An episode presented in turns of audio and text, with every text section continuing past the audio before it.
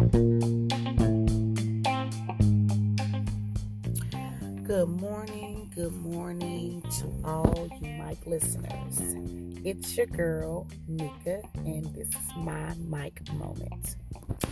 It's early, so my voice is a bit hoarse, but um, this morning to wake up to see a yet another hashtag, and especially in the midst of what's going on with George trial. And it's it doesn't stop. And it's like yet it's another. Yet it's another. And we say oh enough is enough. Enough is enough. And i just can't fathom i just can't get why do we have to keep becoming hashtags? Why? Police are just not what they've never been for us so just do away with the whole system.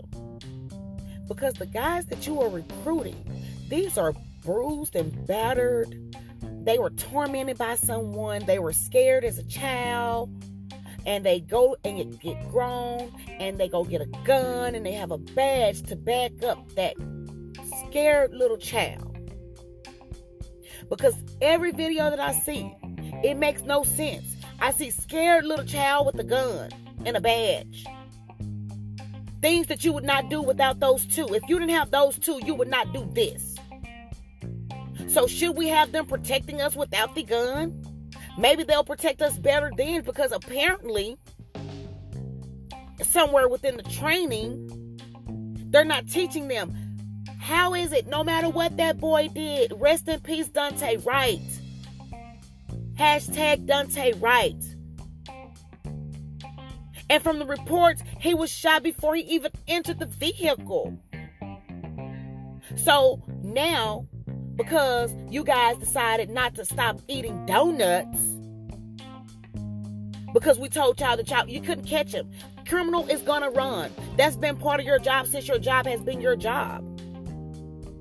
But no, you don't want to run anymore. You still want to eat the donuts.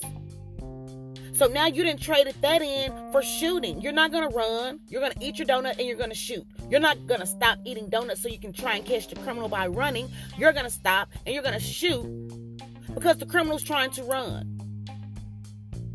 As a police officer, it's not your duty to deal with civilians that are law-abiding citizens. That's not who usually interact with the police. Your job is not for those type of people.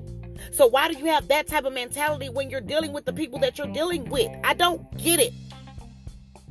It does not make sense to me. For the other officers, you had a lieutenant. He's in his uniform. And you still handled him the way that you handled him was a scared little boy with a gun and a badge.